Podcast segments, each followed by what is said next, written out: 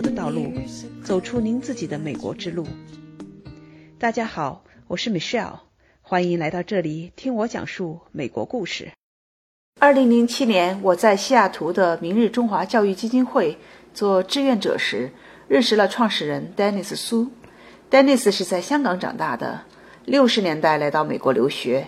毕业之后一直做建筑设计师。二零零零年时，他和一群热心的华人一起创办了慈善机构明日中华教育基金会，这一干就是二十年。他带领了一批又一批的志愿者，支持中国偏远山区的教育。我这次和七十多岁的丹尼斯一起坐下来聊聊他的故事，以及我们都热爱的明日中华教育基金会。丹尼斯，您是六十年代从香港来美国留学的，那您的普通话呀？说的还不是特别流畅，但是呢，这个对您这个年龄的人，当年从香港出生长大，能说到这个程度已经非常不错了。您到这个美国来读了是建筑设计工程学院，那之后的话，这么多年就做建筑设计师。那请您先给我们分享一下您走过的这个工作上哈，职业上的一些道路，做过哪些公司。那又做过哪些比较大的项目呢？这我也有小公司工作的经验，自己开公司的经验，然后到几百人的大公司的经验都有。所以不同的公司不同的大小，这影响到不同项目，嗯，建筑项目的大小。譬如说，小公司我出道的时候，第一家是很大的，全全国都有分店的。另一个就是跟波音盖厂房、盖办公大楼，嗯，但是一盖好以后，一百人的就辞掉了。哦，干完了活儿，那么这些对 那个那个合同，他们那个播音合同满就辞掉。然后我转到一个小公司，小公司大概十个人，那个是真的是发展的时候了。嗯，因为公司小，项目大部分都是公寓啦，street mall 那就比较小一些的。嗯，然后十年了以后，我自己牌照已经考了，经验也有了，英文还可以了，有一些基本的客户了，所以我就自己出来开，做过老板经验，那是很惨，在美国当老板是很惨的事，嗯，因为员工早晨上班，下午下班，但是老板要去找新的项目，对，要安排员工的工作。还没有机会想到最后，还有自己还要留下来，人家下班还要留到晚上十点、十十一点。老板是最辛苦的。最辛在 在美国，老板是最辛苦，所以做了五年，头发都白了。自己开公司就做了五年。就是，结果也很幸运，结果去了一个大很大的公司，他们刚要找一个亚裔到韩国去处理一个美国军事的项目。嗯美军在南韩，就请了我过去。那个时候也比较风光一点，就是美国大公司到亚洲，结果一直在那边那个大公司一做做了十五年。是去韩国待了十五年不不不，韩国只有六个月，也是 那个工程完了就回来。嗯哼。但是那个公司也让我有机会做了一个最大的项目，就是现在西雅图那个 Metro 公车的。其中一个站，大概有百百那个时候有白百部公车的 base operating base 基地。这个项目的话，等于说是留下来很多很多年，一直还在使用。但是我也做了一些没看不到的，这是哪一种呢？污水处理站里面一些厂房，嗯哼，不是旁的普通人看得到的。对，也做过一个啊。高科技的仪式的研发的建筑，嗯哼，那个需求也很特别，很特别，也是一个一般科学家写下来，他们需要什么什么什么，才跟他们合起来一个小的呃建筑物。所以我那个念的是建筑工程，对我来讲是也很幸运，项目跟我所学的很接近。建筑师主要的目的就是做一个。空间是给人类可以进去用，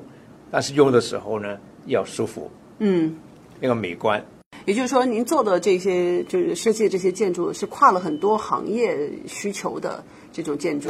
呃，有很多专业性的、他们特殊的需求的。那像这种情况的话，一个是说您学的专业，因为是建筑加工程在一块儿；第二点的话，您刚才也说到一个团队的合作，因为你像刚才说的那个公交车的这个例子，对吧？那公交车应该怎么去调度？公交车的这个流程，它的这个路线这些东西，呃，就是说您是跟那方面专业人士一起来合作，最后设计出来。嗯，是这样。嗯哼，将一个人类需求某一个建筑物 function 用途，怎么样把它。一个客户的需求，把它设计的一个建筑物出来。嗯哼，通过建筑能够实现它的满足它的这个需求。对，所以有的时候有一些项目是要跟啊客户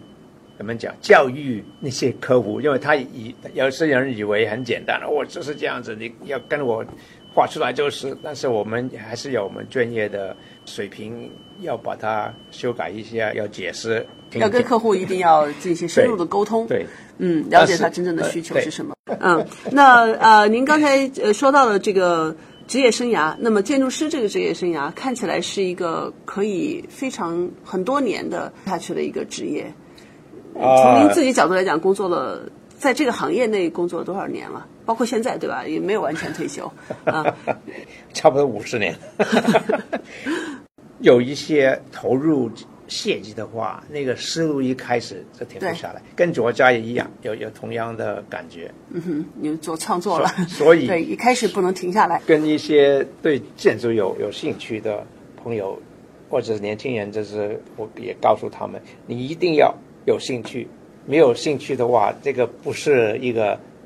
很好的职业。根本不轻松，但是我感觉，因为跟您认识这么多年，我觉得您的成就感哈，您是有成就感的，对吧？唯一的安慰就是每一个项目盖完了以后，那个成就感很厉害。对，能看到一个完成的作品，对，并且呢，这些东西还是真的是很多年很多年的在那里被人们使用。嗯，对，那个就是花了很多心血的回报。那我们是在明日中华教育基金会认识的，我知道您是。在很早的时候就创立了那个基金会，现在已经能有二十来年了吧？能不能给我们讲一下这个当时为什么创立这个基金会？那创立之后又做了哪一些比较重要的一些项目呢？民意中华教育基金会那个名字是是二十年前的事，对，二十多年前的事。历史是这样子，是西雅图那个西北中文学校当时那个校长。他有一个大学同学在甘肃工作，告诉他有一个学校穷得不得了，那么他们去探访，没有水，学校里面学生教员不需要跑一里外，每天去打水回到学校用，大概一百多人，这个一年级到六年级的小学，在榆中县，甘肃中部，那么他们一年春节的参会就。宣布他们筹了一千多块美金，当场用那个校长寄到那个他的大学同学在兰州，送到那个学校去做一个供水的协壁。有一次聊天聊起来，我说：“哎，那个那个，我那天夏天我到香港，他们说好啊，有机会到兰州跟我们看一下我们的钱是一千多块钱是不是真的是放到那个供水那个设备？”我说：“没问题。”那么他们跟我联系了那个学校交流，那个时候有没有手机？什么都没有。那时候是九十年代，对吧？对，刚是上世纪最后一年。嗯，上个世纪。九九年。九九年，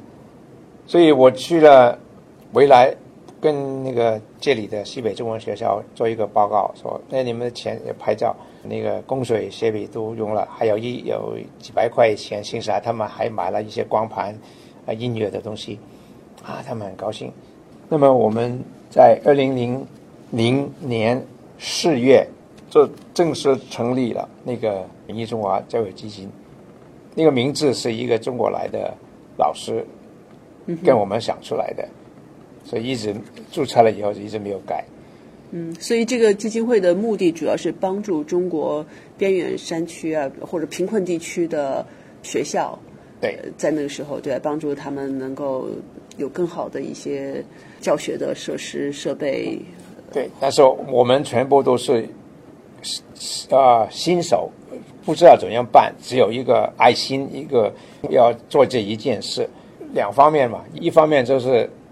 在美国怎么样筹款，钱怎么样来帮忙中国的学校；第二呢，在中国方面怎么样选那些需要的学校，因为中国大的要命。完全不同了。对，我是零七年的时候加入的。那当时我是带入来一个项目哈，是当时想帮助一些学生，而不是说盖学校啊，或者是做那些建筑性的东西。是那个 Rainmaker。对，呃，那那个项目也是也很多年了。那明日中华教育基金会这二十多年来做了很多的项目啊，我也看到大大小小，包括一些学校的建筑的项目，那也包括后期。参与进来之后，我们做了很多关于学生的以及民办教师的一些支持的项目。Dennis，你能不能给我们介绍一两个关于学校建筑方面的一些项目呢？开始的时候，我们都是只有经验做那些硬件的改良，就是说那个学校破烂的不得了了，都是大部分都是八十年代中国开始普遍教育时候盖的，一些材料什么都比较差一点。这过了二十年的时候，很多已经破烂的不得了，所以很农村方面真的是很缺乏比较具体一些的建筑物给学生有安全、有那个舒服念书的。因为我我跟一些董事也去过那些实地去考察，当然是有一个房子叫学校，但是我们看来就是一堆泥土堆起来，啊瓦也是破破烂烂的泥土，所以。我们开始做的时候也很幸运，中国也刚刚开放，农村方面县政府方面的教育局都是用水泥的了，现在在很用砖头用那个呃其他的比较小，那个是第一。民意中国批准了要帮的的农村的学校的时候，一栋一栋的盖，大部分都是用当地县政府教育局研究出来的，最用当地的。啊，农民的经验，他们都继续跟那个材料来盖，所以我在一个美国过去的建筑师，对他们帮助不了，反而是我也学了东西，就是说原来中国不同的地区有不同的需求。硬件方面，最近这十多年中国已经改得不错了，很多以前我们去的破破烂烂的学校，我们去参观了很多农村。山区一个区最美丽、最好看的就是学校，一个白的一栋高高的两层、三层的，就是中国政府盖也好，中国这个希望工程对，希望工程盖的也好，其他还有海外一些啊慈善机构去盖的也有，所以我们云一中华是只能够做一点很小的角色而已，但是我们帮的多少就帮多少，但是硬件。最近这几年都已经不错，所以我们建筑等这就要调整了。对，有调整。这差不多每两三年，中国政府对教育不停的改良的话，我们在中国做的项目也叫跟进，跟中国那个需求跟跟他的需求要相匹配，对吧？比如说最近七八年。中国已经有这个营养午餐项目，因为农村他们看到一些不良的不导，就是说那些很穷的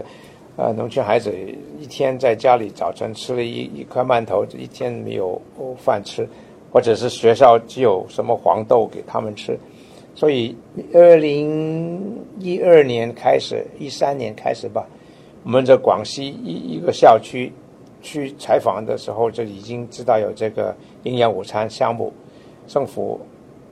每个学生每天那个时候是三块钱一天，发觉最大的问题，很多那些学校没有一个厨房一个饭堂来处理这个营养午餐，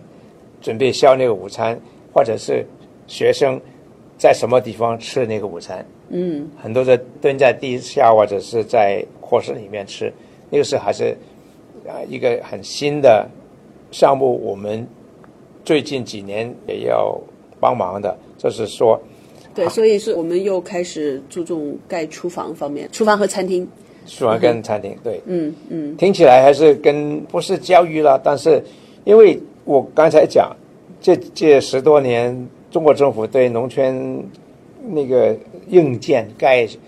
或是教室都已经改得不错了。对，但是软件还是里面小的东西，我们叫 future 嘛，一直叫到到山区农村的时候，还是有一些做的不完满的地方，我们还是有机会去帮忙那些学生，提高他们那个环境。嗯，所以从明日中华教育基金会的角度来讲的话，那其实这些年捐款是从。对啊，我们海外除了华人，当然也包括一些其他人，但是华人为主，对吧？华人捐钱、捐爱心，带着爱心去帮助中国的边远山区教育方面进行一定的改善和提高。那您刚才讲的这个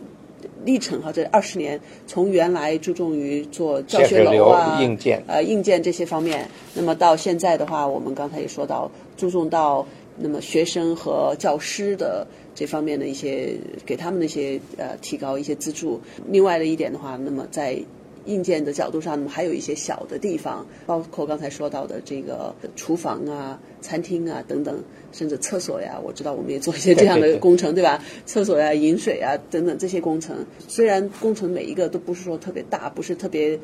漂亮的那种东西，但是是非常有需求的实用性的东西。那整个这个教育基金会的运营，刚才你也其实也提到，我自己因为也参与到这么多年，全部都是那个志愿者来做的。对对，其实你也一个很重要的角色就是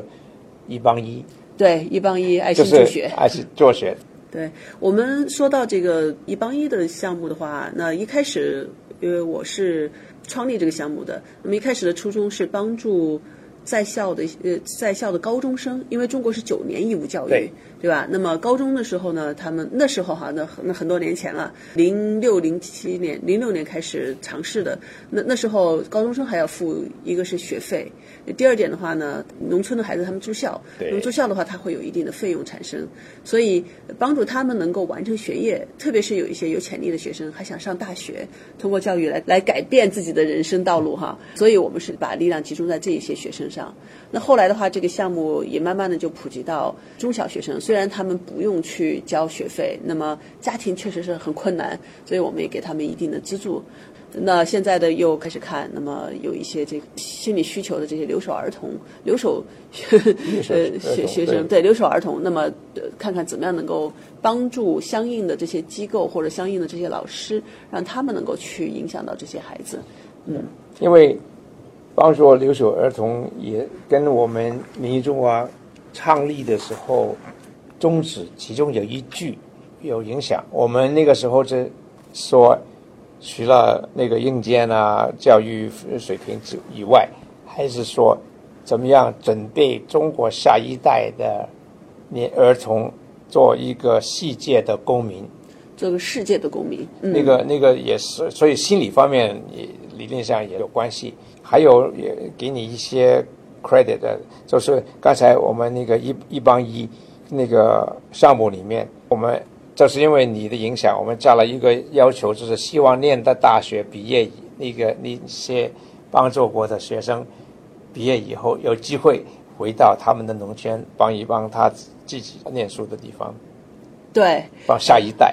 对我们当时有这么一个希望了，就是这些学生他自己通过教育改变了他的人生之后，那么能够把爱心传递下去，通过各种各样的方式帮助其他的下一代哈，帮助其他的学生。那这里边其实有一个就是让我也很感动的一个故事，就是当时我帮助过的一个学生，后来是在东北延寿县的那个，后来他去大学，那么读的是师范，嗯，他学的就是。学的就是教育心理学，哎，学心理学。后来呢，他毕业以后呢，又回到他们那个县里的中学，去专门作为心理老师，去辅导、去帮助那些有心理问题的一些学生、青少年。呀，这个的话也是非常有意义的一件事情。中国也是对这个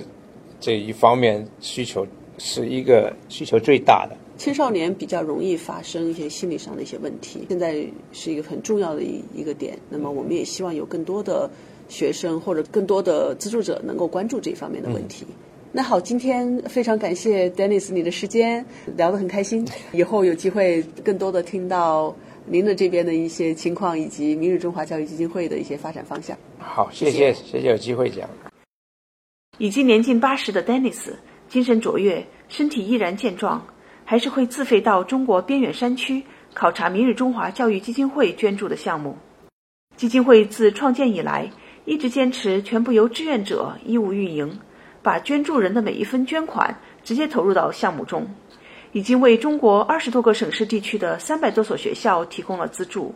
建立了上百所图书馆，为三万多学生提供了校服。并通过一帮一助学金项目帮助了数千名学生。